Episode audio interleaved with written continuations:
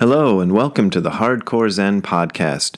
My name is Brad Warner. I'm the author of Hardcore Zen, Letters to a Dead Friend About Zen, Sit Down and Shut Up, Zen Wrapped in Karma, Dipped in Chocolate, uh, Came from Beyond Zen, Don't Be a Jerk, and a bunch of other books about Zen, Buddhism, and other stuff. This podcast is sponsored by your donations, and if you would like to donate, please go to hardcorezen.info slash donate. That is hardcorezen.info slash donate. There you will find links to my PayPal and Patreon accounts. Those are my main and pretty much only ways of making a living. But as always, this podcast is offered for free, so you don't gotta send money if you don't want to send money. Okay, today's offering was recorded on May 31st, 2019, in Hämeenlinna, Finland, also known as Lammi, Finland. It used to be called Lammi, and I guess officially now it's called Hämeenlinna. And the place that I recorded this in was called the Lammi Zen Center. And I've gone there every year since 2009 to lead retreats, and I went there in 2021 as well. So this talk is kind of interesting it is one of several talks that I gave in which I was recording the audio book of my book, Letters to a Dead Friend About Zen.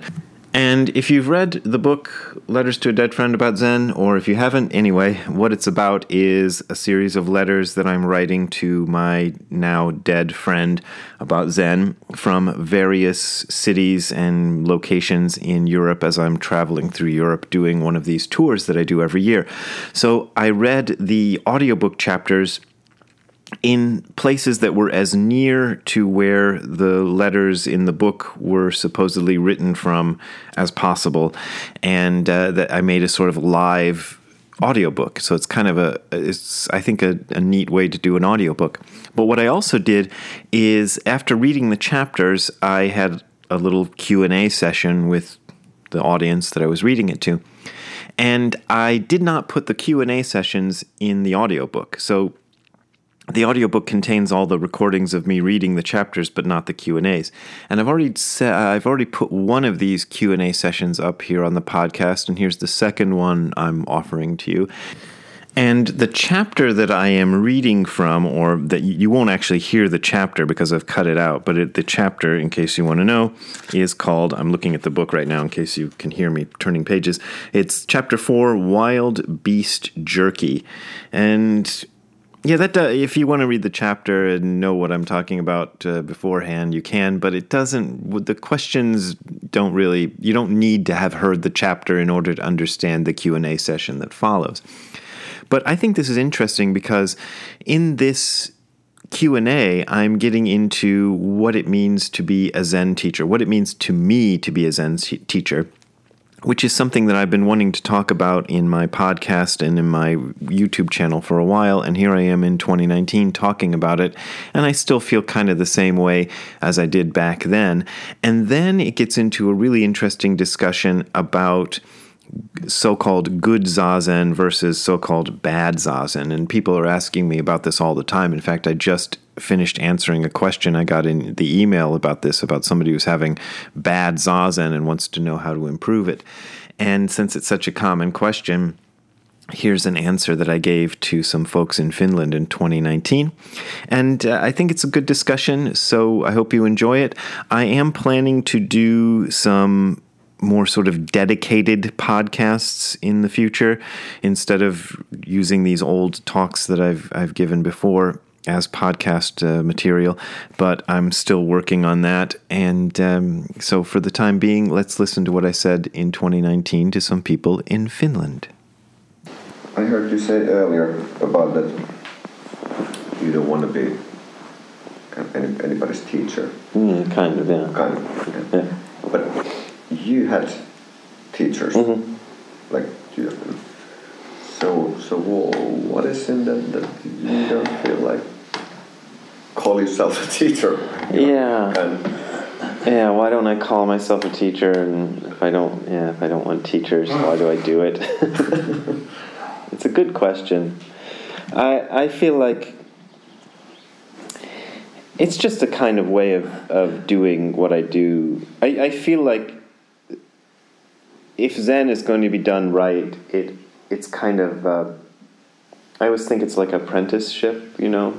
So in, a, in an apprenticeship, you uh, I don't want to do pot. I, I, always think of pottery, but let's think of something else, like a guitar. You know, I, so I I play I've played bass guitar for a long time and guitar, and if somebody wanted to learn how to play guitar from me, well, one of the ways uh, is I could say I'm a guitar teacher and have a lesson, and this is lesson one, this is lesson two, lesson three, etc.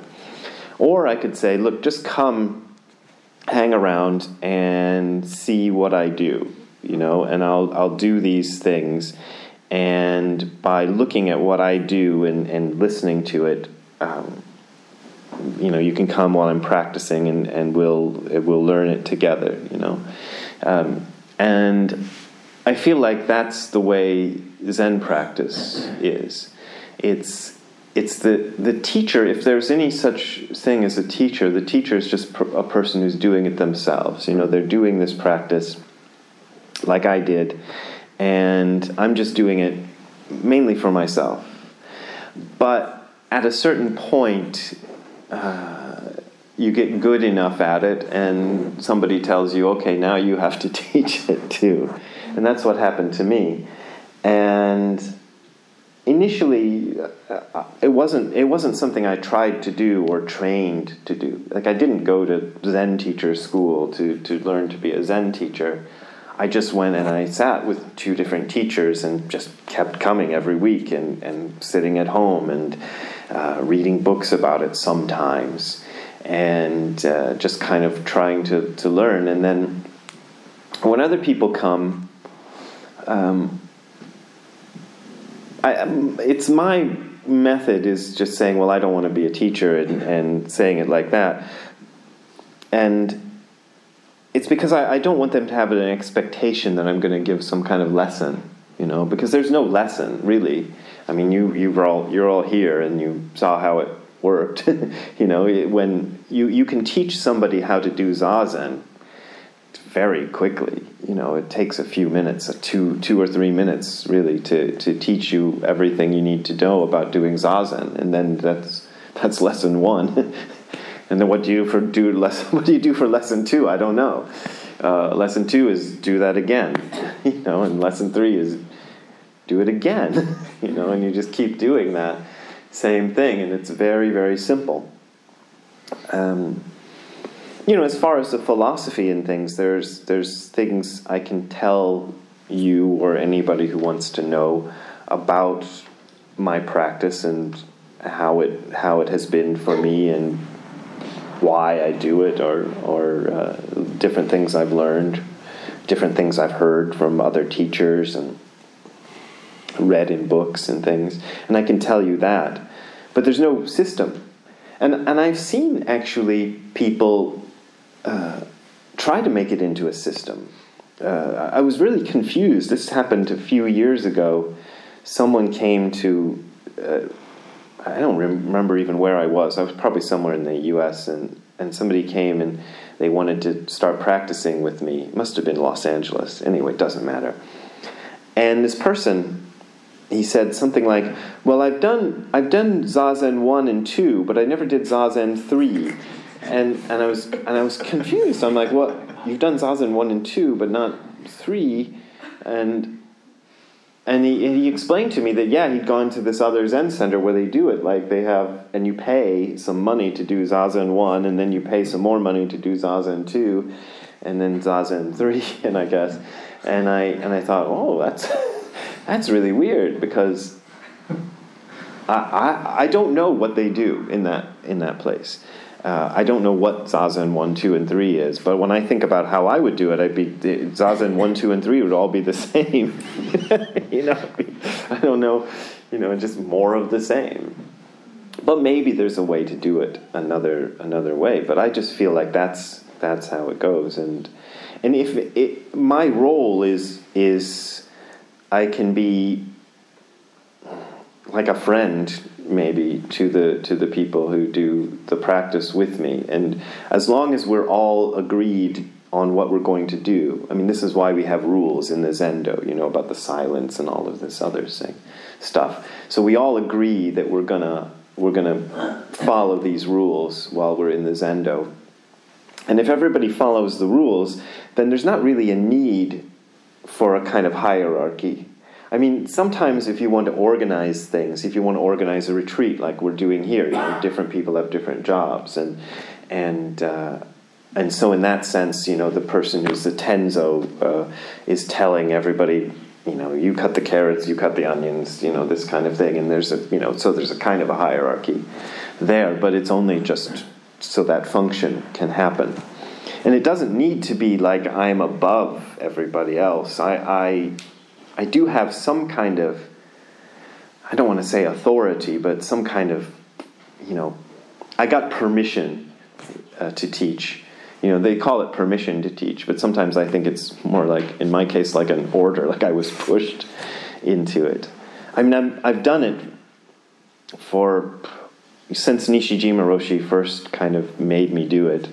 It must have been at least 20 years. I think it was sometime in the well, it might have been less than 20 years, but some somewhere around 1999 or 2000 or so, somewhere around that year. I don't really remember the first time. I mean, I remember the first time I did it. I just don't remember what year it was. I remember the first time because I was really nervous. Um, but uh, he just kind of pushed me into doing it, and then as I did it more and more, I was doing it every week in Tokyo, and, and I just got used to it. And now now it's okay. Now you know now I now I'm fine. I don't get nervous about it anymore. But um, I still feel like I'm doing the same thing. You know, it's the same stuff, and I just I just try to find out. This is why I like to ask questions of the group, or I like to get questions from the group because I want to know what you you know where it is for you. Because if I don't know where it is for for you, then I can't uh, I can't. Uh, can't do anything, you know, because I don't have lesson two.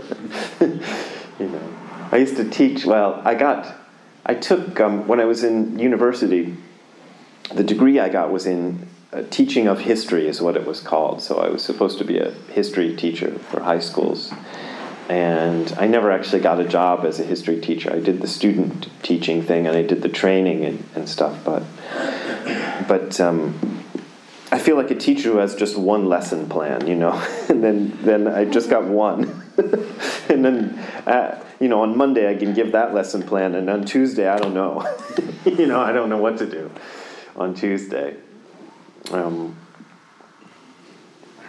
I mean, there's different ways to do it. I could give information. I could maybe teach the history of Zen or something like that, and then you could learn the history of Zen, and that would be fun. But that you know, this is kind of why I, I thought maybe doing these the letters, the, the book would be a good a good way to do it because it's just. Do you know that the, there's a kind of common English phrase, breaking the ice? You know, like if you're at a party mm-hmm. and you want to talk to somebody, but you don't know that person, then you have to have the icebreaker, which is, you know, usually some joke or something, and people have different ones that they use and they try different things. And that's what I feel like my lectures are always, you know, they're always just icebreakers. You know, I'm just trying to to um, make it more comfortable for people to ask questions and tell me what they want to know, and then I can do it. So. So in a sense, I don't mind being a teacher, but I think once somebody starts calling you a teacher and saying I'm I'm your student, then it develops this funny relationship and honestly, maybe it's okay for other people. I don't know. Uh, I, I don't know what to do. If somebody starts saying, oh, I'm Brad Warner's student, then I'm like, oh, I don't, I don't know what to do with this guy. you know? Uh, you know, with me, when, when I used to sit with uh, Tim, my first teacher, at first it was just a, it was a class that we had in a university, Kent State University, and I was a student of that class but after that, when I sort of continued with him, you know, I think first he, he used to like to go to this bar called the Venice Cafe, and uh, he drank. Then he doesn't drink alcohol anymore. Became a problem for him, I guess, and he stopped. But at that point, he used to like to drink beer.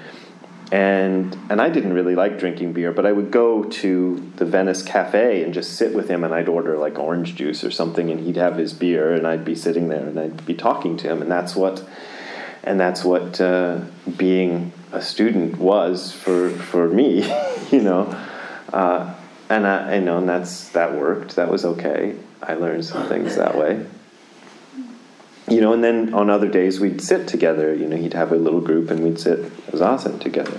And it was always like that. And with Nishijima Roshi, he gave lectures about Shobo Genzo. And I would listen to him talk about Shobo Genzo.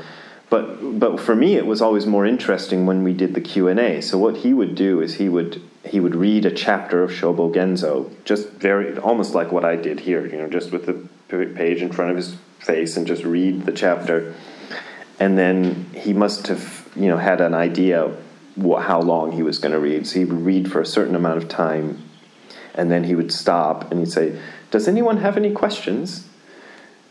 And then there would be silence, and we'd be like, oh, "I don't know. I don't understand any of that. What he just said about Dogen, you know."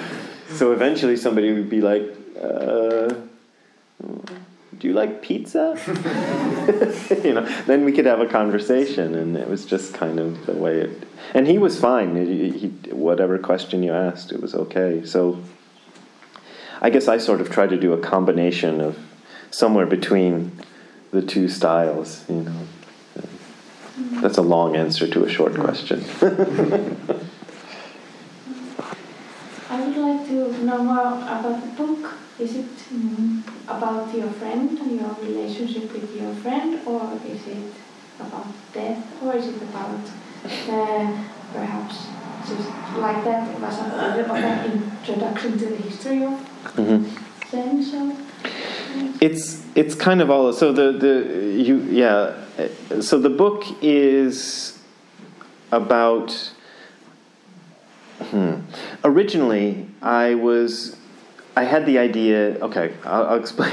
I mean, I don't know if this is interesting to everybody, but um, what I originally tried to do was I noticed I was traveling around a lot, talking to groups and about books that I wrote, and my books were becoming more and more difficult as time went on. I was trying to get into deeper subjects, and so I'd go around and I'm talking about Dogen and you know Dogen's philosophy of the nature of time and you know this kind of very difficult stuff.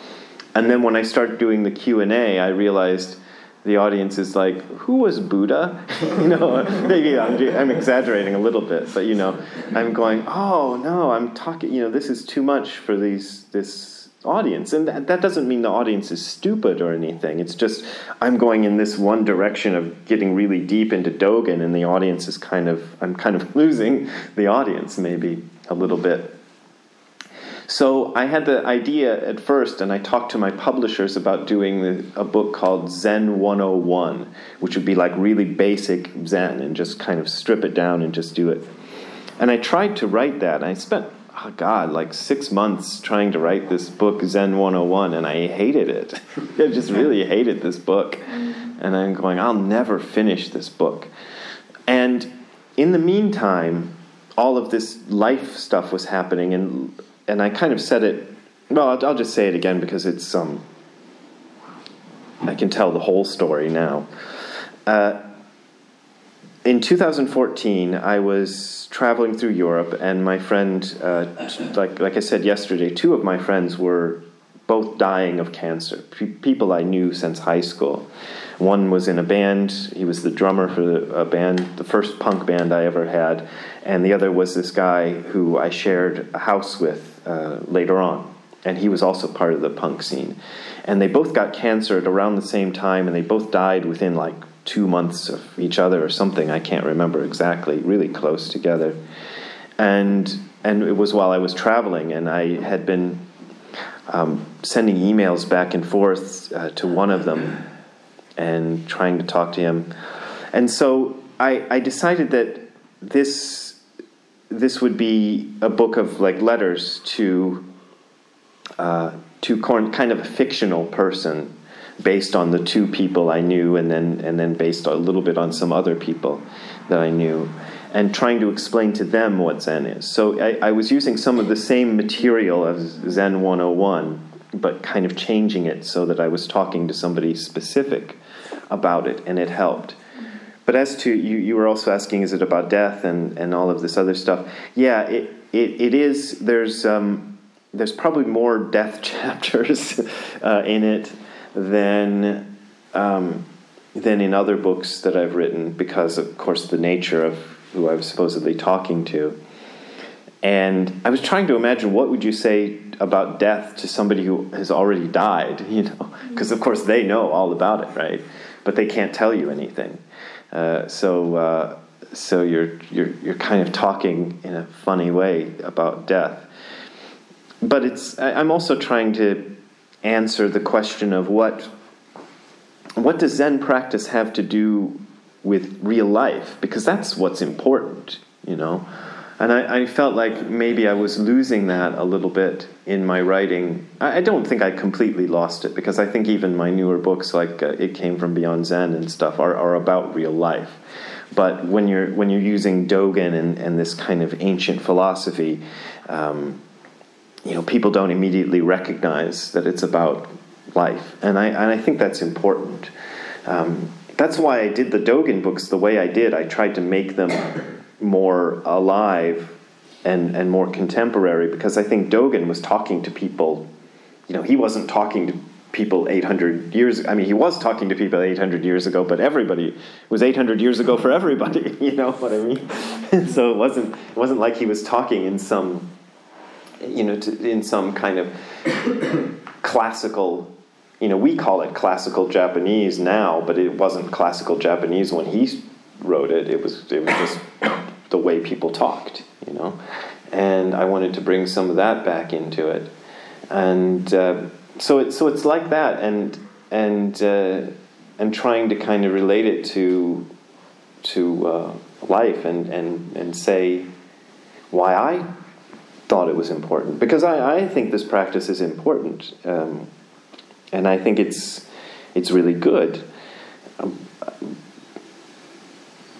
which is funny to say because I, I, people people hear about Zen and they think it's something you know like oh way off there in the you know, Tibet or something. I don't know. People don't usually know where it comes from, so they think it's like something people do on mountaintops in the in the in Asia. You know, you know with beautiful clouds rolling by and stuff. I'm just looking at that picture on the wall and thinking that's what that's what they think it is. They think it's that picture on the wall of the guy with the crown on his head and and and the clouds and he's floating on a lotus and and stuff.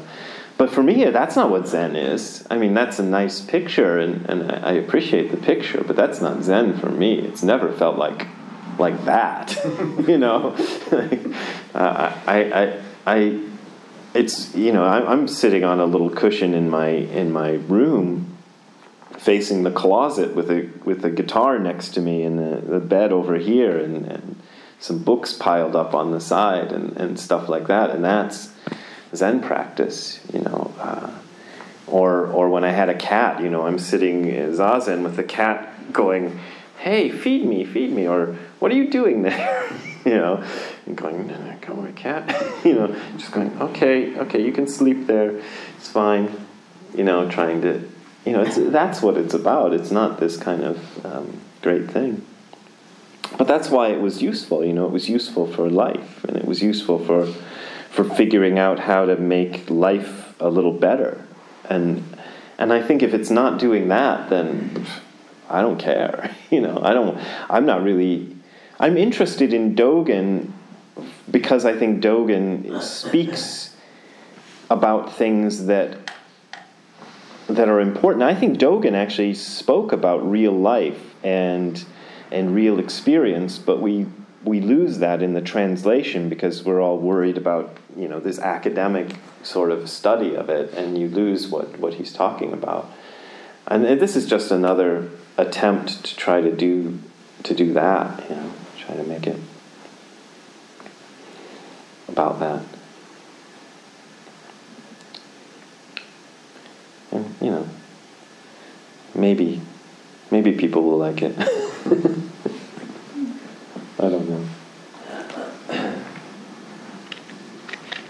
You'll see. I was wondering about the, the wild beast. You have used Mhm. that same. Is it a metaphor? I don't know. Before, Yeah, I it's but a I, I metaphor. started to think now that um, what do you do to keep it from eating you, or is it, is it just salsa, or is it something else? What do you do to keep the wild beast from eating you?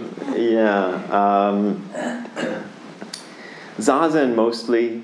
It's it's when I said that about you know Zen being like a wild beast. What I mean is, uh, well, when you first start practicing Zazen, for most people, I think for a first year or two of practicing Zazen, it's really it's boring mostly. You know or sometimes or sometimes you feel this kind of nice peaceful feeling that's you know and people love that you know it's it's really good. Um, and and that's great. So you have this nice peaceful feeling and you're sitting there with your peaceful feeling every day. But after after a while I don't know. For me, it, it's I started happening fairly early. Within a few months of practice, it, sta- it was already starting to become weird. You know, sometimes because you're you're and you know you'll find this. I think on a retreat, especially, your mind just opens up, and all sorts of things are are coming up. You know, um, like this morning for me was something like I'm just I was just sitting here this morning, just regretting uh, all, all these things I've done in my life. you know, just I'm sitting in front of you, trying to be the, the teacher, and I'm just you don't you don't know what's going on in my mind, but I'm just like almost crying because oh my god, I, don't, I can't believe I did that or said that thing, and oh no, you know, and you have things like that. You know, and sometimes you'll have a, a just an overwhelming sense of fear. You know, I've had that happen to me during Zazen where I'm just terrified. I wrote about it in Hardcore Zen, but I, I just wrote about one time it happened. It, it's happened more times than that, where it's just like, ah, you know, and, and, and you know, it, and it's not even focused on anything. It's just like, just, I'm terrified, you know, for no reason. You know, or, or, or you have all sorts of, of strange feelings. You know, sometimes the mind just starts to bring up things that you don't you don't even know what it is. You know, I don't know if it's frightening or scary or beautiful or funny. It's just like uh, I don't know what that is. You know, or, or some thought appears in your mind that you can't. You never. I never. I'm not the kind of person who thinks that kind of thought. You know, sometimes that one comes up. You know, you're like, ah, you know, it's like, I don't know, a racist thought or, or a violent thought or, or, you know, something like that. Um, and and it, it uh, and you're like, I don't think thoughts like that. What's that? You know? And, and so that's the wild beast part of it. It's just like, I, every time I sit down to, to do zazen, I'm not sure what's going to happen. You know, I don't know if it's going to be one of the nice calm times, or mostly I would say maybe seventy percent of the time it's boring. You know, and and that's great. It's I, I love those. You know, I used to. It's kind of funny. I, I, when I first started practicing, I was like, oh, this is a boring one. I want one of the exciting ones. You know. But after a few years of having those exciting zazen things happen, I'm like, oh, great, this is boring. I'm so happy. you know, this turned out to be a boring one. Uh, you know, I'm just thinking about, oh, I have to buy some socks. Where do they sell socks in Finland? Do they have good socks in Finland? They must have good socks in Finland because it's cold here. You know, those kind of, that's great. You know, I love that socks.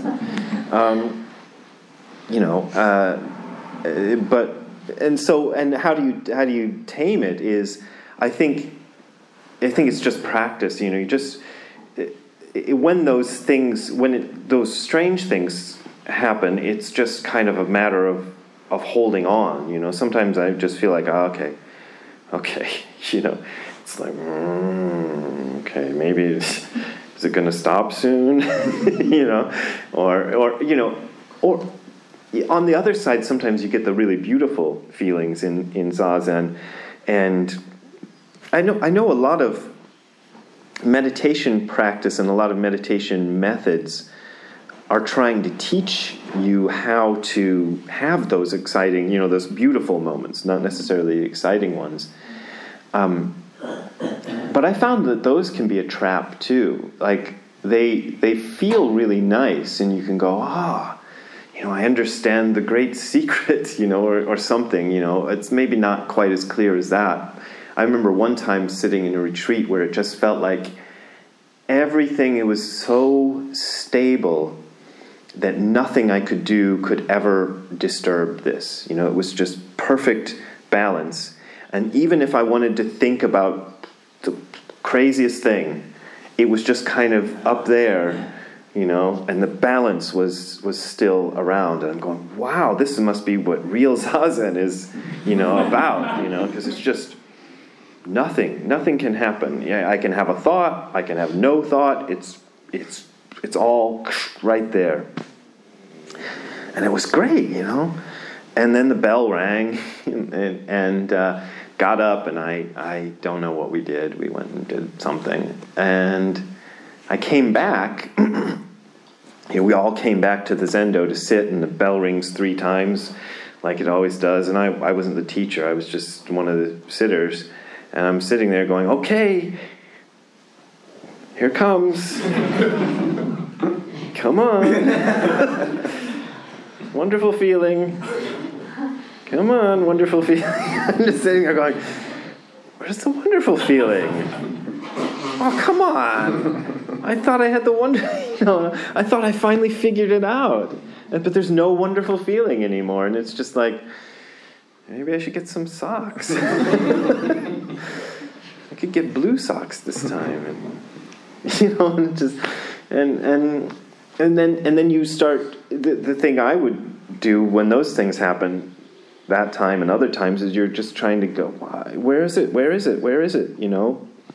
And then that becomes a problem of like, where is the feeling? Where is the feeling? So I understand why the the Zen tradition says don't don't even try to have that. You know, don't even try to have a good feeling. Just just feel whatever you feel. Because eventually, if you can do that, then no matter what comes up, it's okay. You know, beautiful feeling, and and it really, if you can let go of the good feeling, then when the bad, scary stuff happens, you can let that go too. And it's just like, okay, they're good. I'm scared. Whatever. oh, I'm terrified. I'm going to die someday. Oh, it'll be great. yeah, I don't know what it'll be like. You know. Uh, my mother never loved me. Whatever, I don't know. Just some random feeling that you feel. And you just go, it's, oh, it's okay. It's fine. You know, I, I feel like that's okay.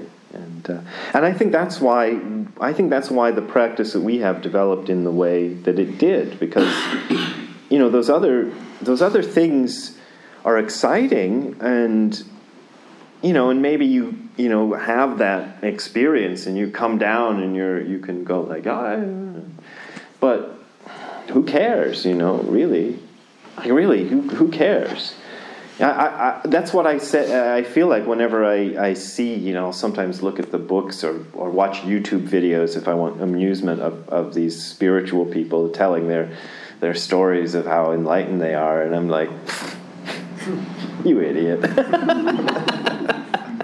you know, and there's all these, you know, you can see all these people sitting in front of them going, you know, wow, and they're telling story, and yes, and and the way of truth is, you know, oh Christ, you know, who cares?